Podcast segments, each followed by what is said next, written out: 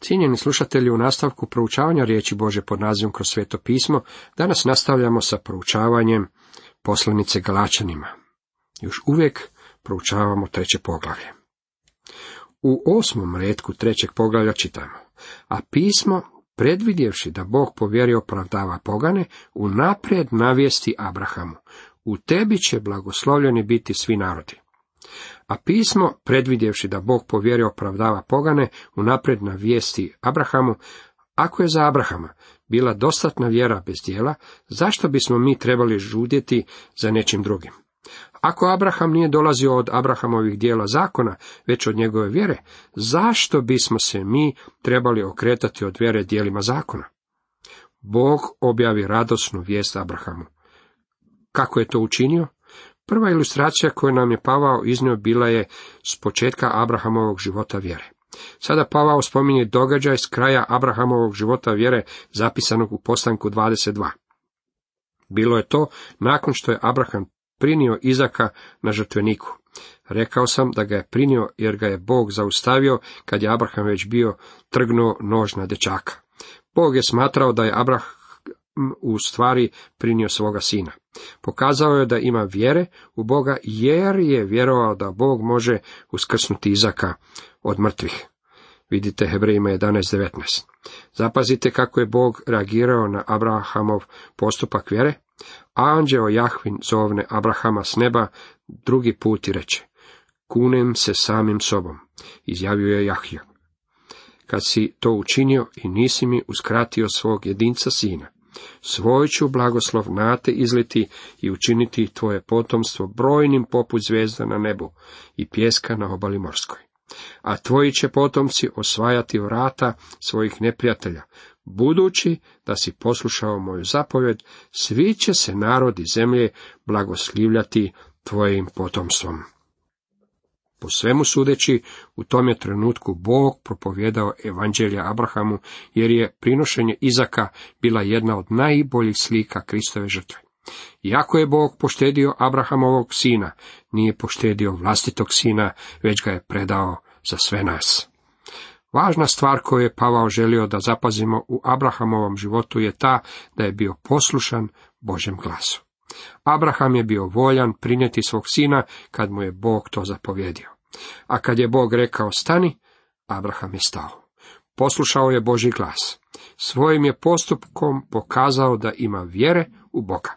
Vjerovao je Bogu i on mu je to ubrojio u pravednost. Neki ljudi se muče zbog toga što smatraju da Biblija sadrži kontradiktornost između onoga što je Pavao rekao Abrahamu i onoga što je Jakov rekao njemu. Pavao je rekao da je Abraham bio opravdan po vjeri. Jakov je rekao, hoćeš li spoznati šuplja glavo da je vjera bez dijela jalova? Zar se Abraham, otac naš, ne opravda dijelima, kad na žrtvenik prinese Izaka, sina svoga? Međutim, Jakov ide i dalje. Vidiš, vjera je surađivala s dijelima, njegovim i dijelima se vjera usavršila. John Calvin rekao je to na sljedeći način. Samo vjera spašava, ali vjera koja spašava nije sama. Drugim riječima, spasonosna vjera je dinamična, vitalna vjera koja vodi k dijelima. Nadam se da razumijete kako Jakov ne govori o dijelima zakona. Vjera proizvodi dijela. Ideja da će se spasiti po dijelima zakona je kao da stavljate konja iza kola. U stvari, neki ljudi trpaju konja u kola. Važno je vidjeti da vjera vodi k dijelima kao što je to bio slučaj u Abrahamovom životu. Bog vidi što je u našim srcima. On zna jasno jesmo li se pouzdali u Krista kao svog osobnog spasitelja ili nismo. On zna jesmo li pravi ili nismo. Vi koji ste članovi crkve, zašto ne biste bili pravi? Lako možete zavarati ljude u crkvi i svoje susjede i staviti pobožnu masku. Međutim, zašto ne biste bili pravi i istodobno se dobro zabavljali? Ne morate se pretvarati. Možete biti pravi i tražiti od Krista da bude vaš spasitelj. Živa, dinamična vjera u rodiće dijelima.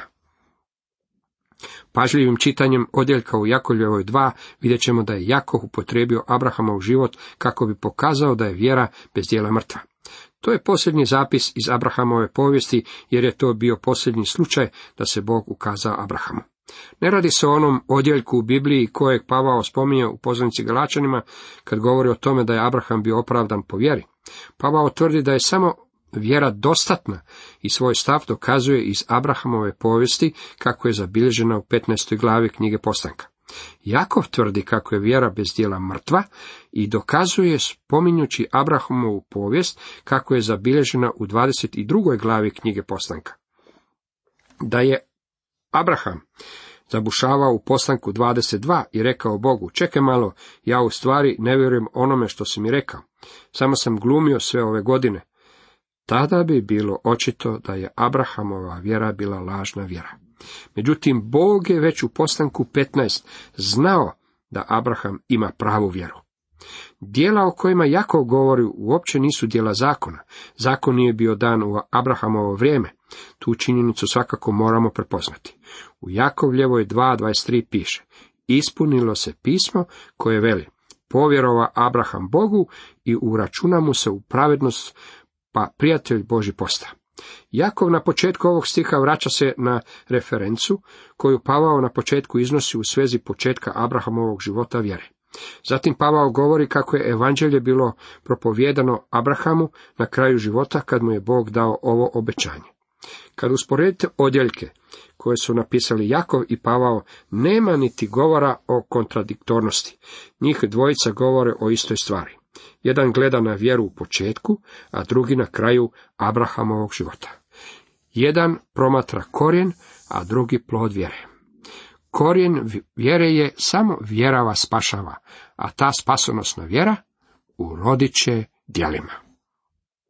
U devetom redku dalje kaže, tako oni od vjere blagoslivljaju se s vjernikom Abrahamom. Bog danas spašava grešnika na temelju iste stvari kao što je spasio i Abrahama. Bog ispituje vjeru grešnika. Bog je tražio od Abrahama da vjeruje da će on za njega učiniti stanovite stvari. Bog od vas i mene traži da vjerujemo kako je već učinio stanovite stvari za nas kad je dao da njegov sin Isus Krist umre za nas. Vjera je modus operandi po kojem Bog danas spašava. Doista, koji su god od dijela zakona, pod prokletstvom su. Ta pisano je proklet tko se god ne drži i tko ne vrši svega što je napisano u knjizi zakona. Riječ koja ovdje važna je ustraje. Možda ste u životu imali neki dan kad ste se osjećali odlično, kad ste bili na vrhu svijeta i kad ste pjevali. Nikom nije lepše nego nam. Tog ste dana hodali s gospodinom i niste se spoticali ni ošto. Tada ste rekli, zbog toga što sam to učinio, Bog me spasio. Međutim, zapazite što nam govori ovaj stih. Proklet svaki koji ne ustraje u svemu što je napisano u knjizi zakona da se čini. To je doslovni prevod koji se nalazi u takozvanom zagrebačkom izdanju. Što sad mislite? Držite li zakon danju i noću? 24 sata na dan? Sedam dana u tjednu, 52 tjedna u godini, u mislima, riječima i dijelima. Ako ste ljudsko biće, onda ste negdje tijekom godina malo popustili. Niste na vrhu svijeta svo vrijeme, dragi prijatelji, kad popustite, zakon vas može samo osuditi. Poznajem jednog dobrog propovjednika koji ide unaokolo govoreći, aleluja, slava gospodinu. Netko je njegovu ženu pitao je li on takav svo vrijeme. Odgovorila je, ne, ima on i svojih crnih dana. Svi mi imamo loših dana, zar ne? Ako se želite staviti pod zakon, dragi moji prijatelji, imate dobar dan, nećete biti nagrađeni zbog toga. Pretpostavimo da sam ja poslušan svim zakonima u mom gradu u kojem živim već 20 godina. Zatim očekujem da k meni dođu gradski čelnici i daju mi odlikovanje zbog toga što sam držao sve zakone. Moram vam reći kako još nitko nije dobio odlikovanje zbog toga što je držao sve zakone. Ako sam držao sve zakone 20 godina, a onda nešto ukrao ili prebrzo vozio, bio bih uhićen. Vidite, zakon ne daje nikakve nagrade. On vam ne daje život. Zakon vas jednostavno kažnjava. Vjera vam, dragi prijatelji, daje nešto. Ona vam daje život. A da se pred Bogom nitko ne opravdava zakonom, očito je, jer pravednik će od vjere živjeti. Kaže nam 11. redak ovog trećeg poglavlja. Čak i stari zavjet naučavao da se čovjek spašava po vjeri. Nije nam rečeno da su svi bili spašeni držanjem zakona. Ako vidite da je netko tko je živio pod zakonom bio spašen, svakako mi to javite. Još nikada nisam čuo za nekoga tko se spasio držanjem Mojsijeva zakona. Kao što i sami znate, srž Mojsijevog sustava bio je sustav žrtvi. Mojsije se radovao u tome što Bog iskazuje milost i milosrđe ljudima čak i pod zakonom, zato je njegovo lice isjalo. U Habakukovoj knjizi 2.4 piše, pravednik živi od svoje vjere. Ovdje u 12. redku dalje kaže, zakon pak nije od vjere, nego veli, tko god vrši, u njemu će naći život. I ovo je vrlo važan stih. Vjera i zakon su proturječna načela za spasenje, ali također i za življenje. Jedno poništava drugo. Diametralno su suprotno jedno drugome. Ako želite živjeti po zakonu, tada ne možete biti spašeni po vjeri. Ne možete kombinirati te dve stvari. One su međusobno suprotne. Dopustite mi da vam to malo ilustriram. Naša nas je kćer posjetila dok smo bili na ljetovanju i željeli smo se vlakom vratiti kući. To je bilo vrijeme kad su se postupno ukidale putničke linije. Nismo željeli ići kroz određeni grad, ali je izgledalo da moramo proći pola svijeta da bismo se vratili kući onako kako smo mi to željeli. Zato smo smjeli na zrakoplov. Kad sam kupio karte, rekao sam, ne bi li bilo lijepo kad bismo mogli putovati zrakoplovom i vlakom u isto vrijeme. Sjediti u zrakoplovu, a imati noge u vlaku. Ja bih se bio osjećao mnogo sigurnije kad bi mi noge bile u vlaku, u to vas uvjeravam. Međutim, to je absurdno. Ako idemo zrakoplovom, tada idemo zrakoplovom. Ako idemo vlakom, tada idemo vlakom. Još nisu sredili da putnici mogu sjediti u zrakoplovu i imati noge u vlaku. Dragi prijatelji, jednako tako Bog nije uredio stvari tako da možete biti spašeni po vjeri i po zakonu. Morate se odlučiti za jedno ili drugo. Ako želite biti spašeni po zakonu, možete to slobodno i pokušati. Međutim, moram vas upozoriti kako je Bog već rekao da nećete uspjeti. Zakon pak nije od vjere, nego veli, tko ga vrši, u njemu će naći život. Krist nas otkupi od prokletstva zakona. Postavši za nas prokletstvom, jer pisano je proklet je tko god visi na drvetu. Krist nas otkupi od prokletstva zakona. Mojsijev zakon nas je optužio. To je nalik ilustraciji sa držanjem zakona u mom gradu. Ne primam nikakvu nagradu zbog toga što držim te zakone. Ali ako prekršim samo jedan od tih zakona, bit ću optužen. Krist nas je otkupio od kazne Mojsijevog zakona. Na koji je način to učinio? Postavši za nas prokletstvom. Krist je platio tu kaznu, jer pisano je proklet je tko god visi na drvetu. To je navod iz staroga zaveta, kao što ćemo vidjeti, i to je uistinu izuzetan odjeljak u Bibliji iz nekoliko razloga. Jedan je razlog taj što Izraelovi sinovi nisu upotrebljavali vješanje na drvo kao sredstvo javnih pogubljenja. Umjesto toga upotrebljavali su kamenovanje. Kad sam sa svojom suprugom otišao u Izrael, ona je zapazila jednu stvar na koju ja nisam niti pomislio. Rekla mi je, često sam se čudila zašto upotrebljavaju kamenovanje kao način pogubljenja. Sad mi je jasno. Kamo god se okreneš, posvuda ima kamenja. Javno smaknuće se u Izraelu izvodilo kamenovanjem, a ne vješanjem. Međutim, kad je bio počinjen zločin kažnjiv smrću, postupalo se na sljedeći način. Ako tko učini grijeh koji zaslužuje smrt, te bude pogubljen vješanjem o stablo, njegovo mrtvo tijelo neka ne ostane na stablu preko noći, nego ga pokopaj istoga dana, jer je obješeni prokletstvo Bože. Tako nećeš okajati svoje zemlje, koju ti Jahve Bog tvoj daje u baštinu, ponovljeni zakon 21. poglavlje. Drugim riječima, ako je čovjek počinio strašan zločin, zbog njega bio kamenovan, njegovo je tijelo moglo biti obješeno na drvo, kako bi moglo biti očito svima. Međutim, nije smjelo ostati na drvu neku noć ili preko noći. Razlog kojeg nam Bog iznosi je sljedeći. On je proklet od Boga. Tako nećeš okaljati svoje zemlje, koju ti Jahve Bog tvoj daje u baštinu. Krist je zbog nas bio učinjen prokletstvom. Pitanje koje nam se nameće je sljedeće. Kad je to Krist postao prokletstvom? Je li postao prokletstvom u svom utjelovljenju? Ne. Kad se rodio, nazvali su ga svet. Je li postao prokletstvom tijekom tih hih godina u kojima ne znamo ništa? Ne, rečeno nam je da je u to vrijeme Isus napredovao u milosti kod Boga i ljudi. Je li postao prokletstvom tijekom svoje službe? Ne, tijekom Kristove službe. Otac je rekao, ovo je sin moj ljubljeni, u njemu mi sva milina. Tada morao je postati prokletstvom dok je bio na križu.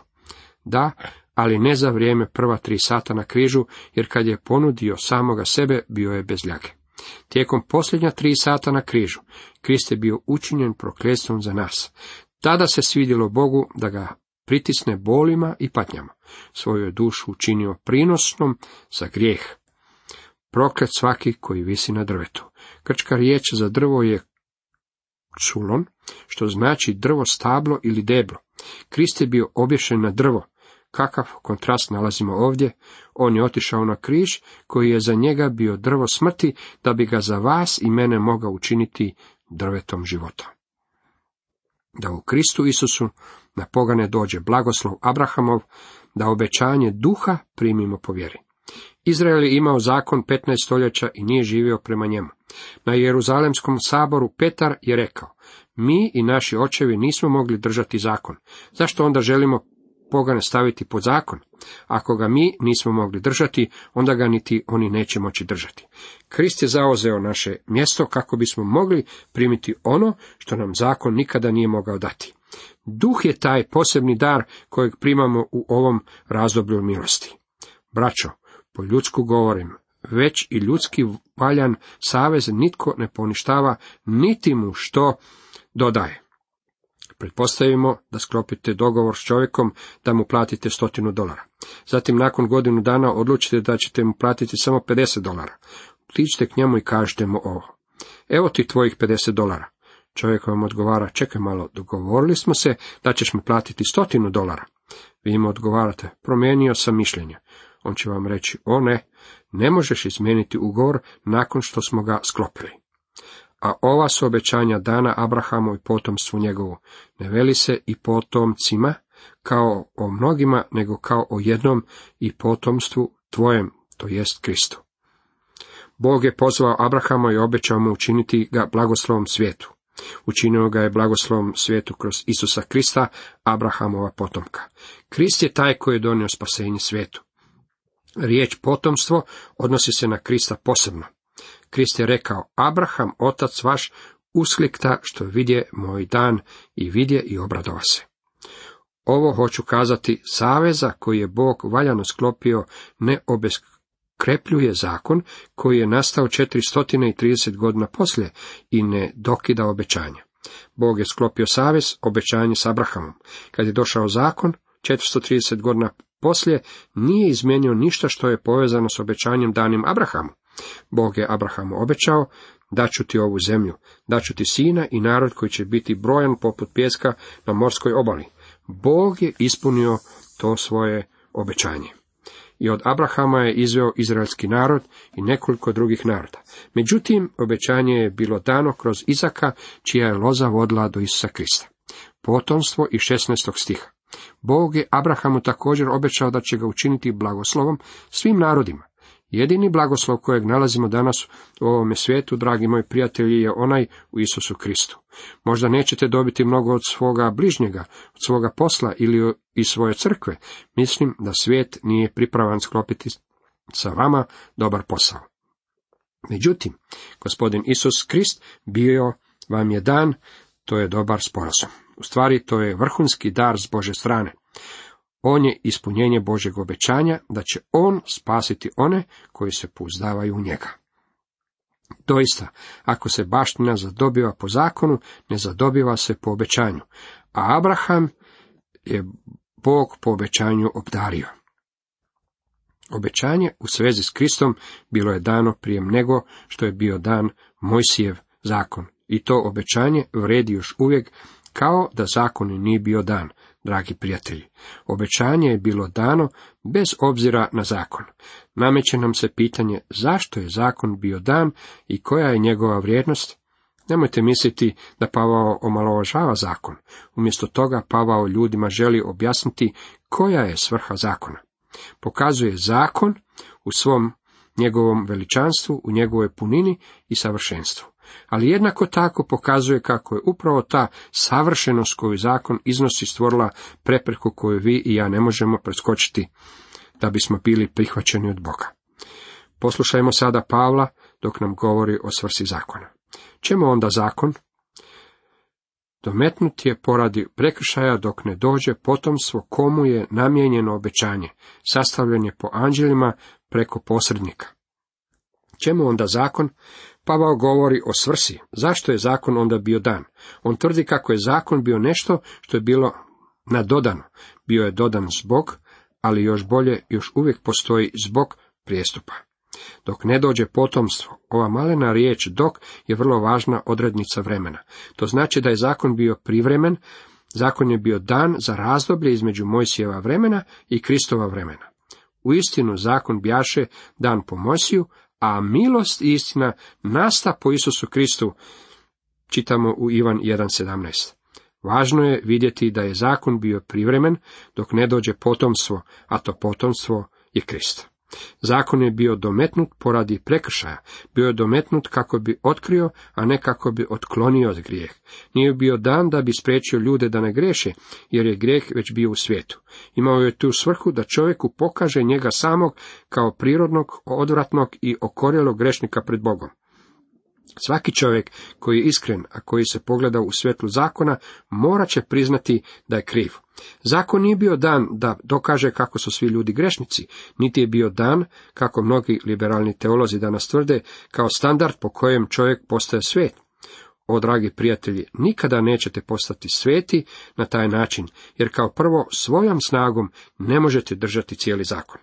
Mnogi ljudi misle da čovjek postaje grešnim trenutkom kad počini neko grešno tijelo, a da je u redu sve dok se ne slomi i počini grijeh. To nije istina. Čovjek počinja grijeh zbog činjenice što već jest grešnik. Čovjek krade jer je kradljivac. Čovjek laže jer je lažljivac. Ja nalazim sebe krivim zbog laganja. Jako zato krivim druge ljude. Kad ujutru iziđem iz kuće, prvi čovjek kojeg susretnem kaže mi kako je danas lijep dan. U istinu je lijep, odgovaram ja, jako je sve prepuno smoga. Lažem, zatim me čovjek pita kako ste, odlično sam, odgovaram ja, iako se ne osjećam baš najbolje. U tih prvih nekoliko minuta već sam slagao dva puta. Za nas je jednostavno prirodno da se ponašamo na takav način, dragi moji prijatelji. Neki od nas lažu mnogo ozbiljnije od ovoga. Zašto to činimo? Posjedujemo palu narav. Zakon je bio dan da bi nam pokazao da smo grešnici i da nam je potreban posrednik. Netko tko će stati između nas i Boga. Netko tko će nam pomoći. Cijenjeni slušatelji, toliko za danas.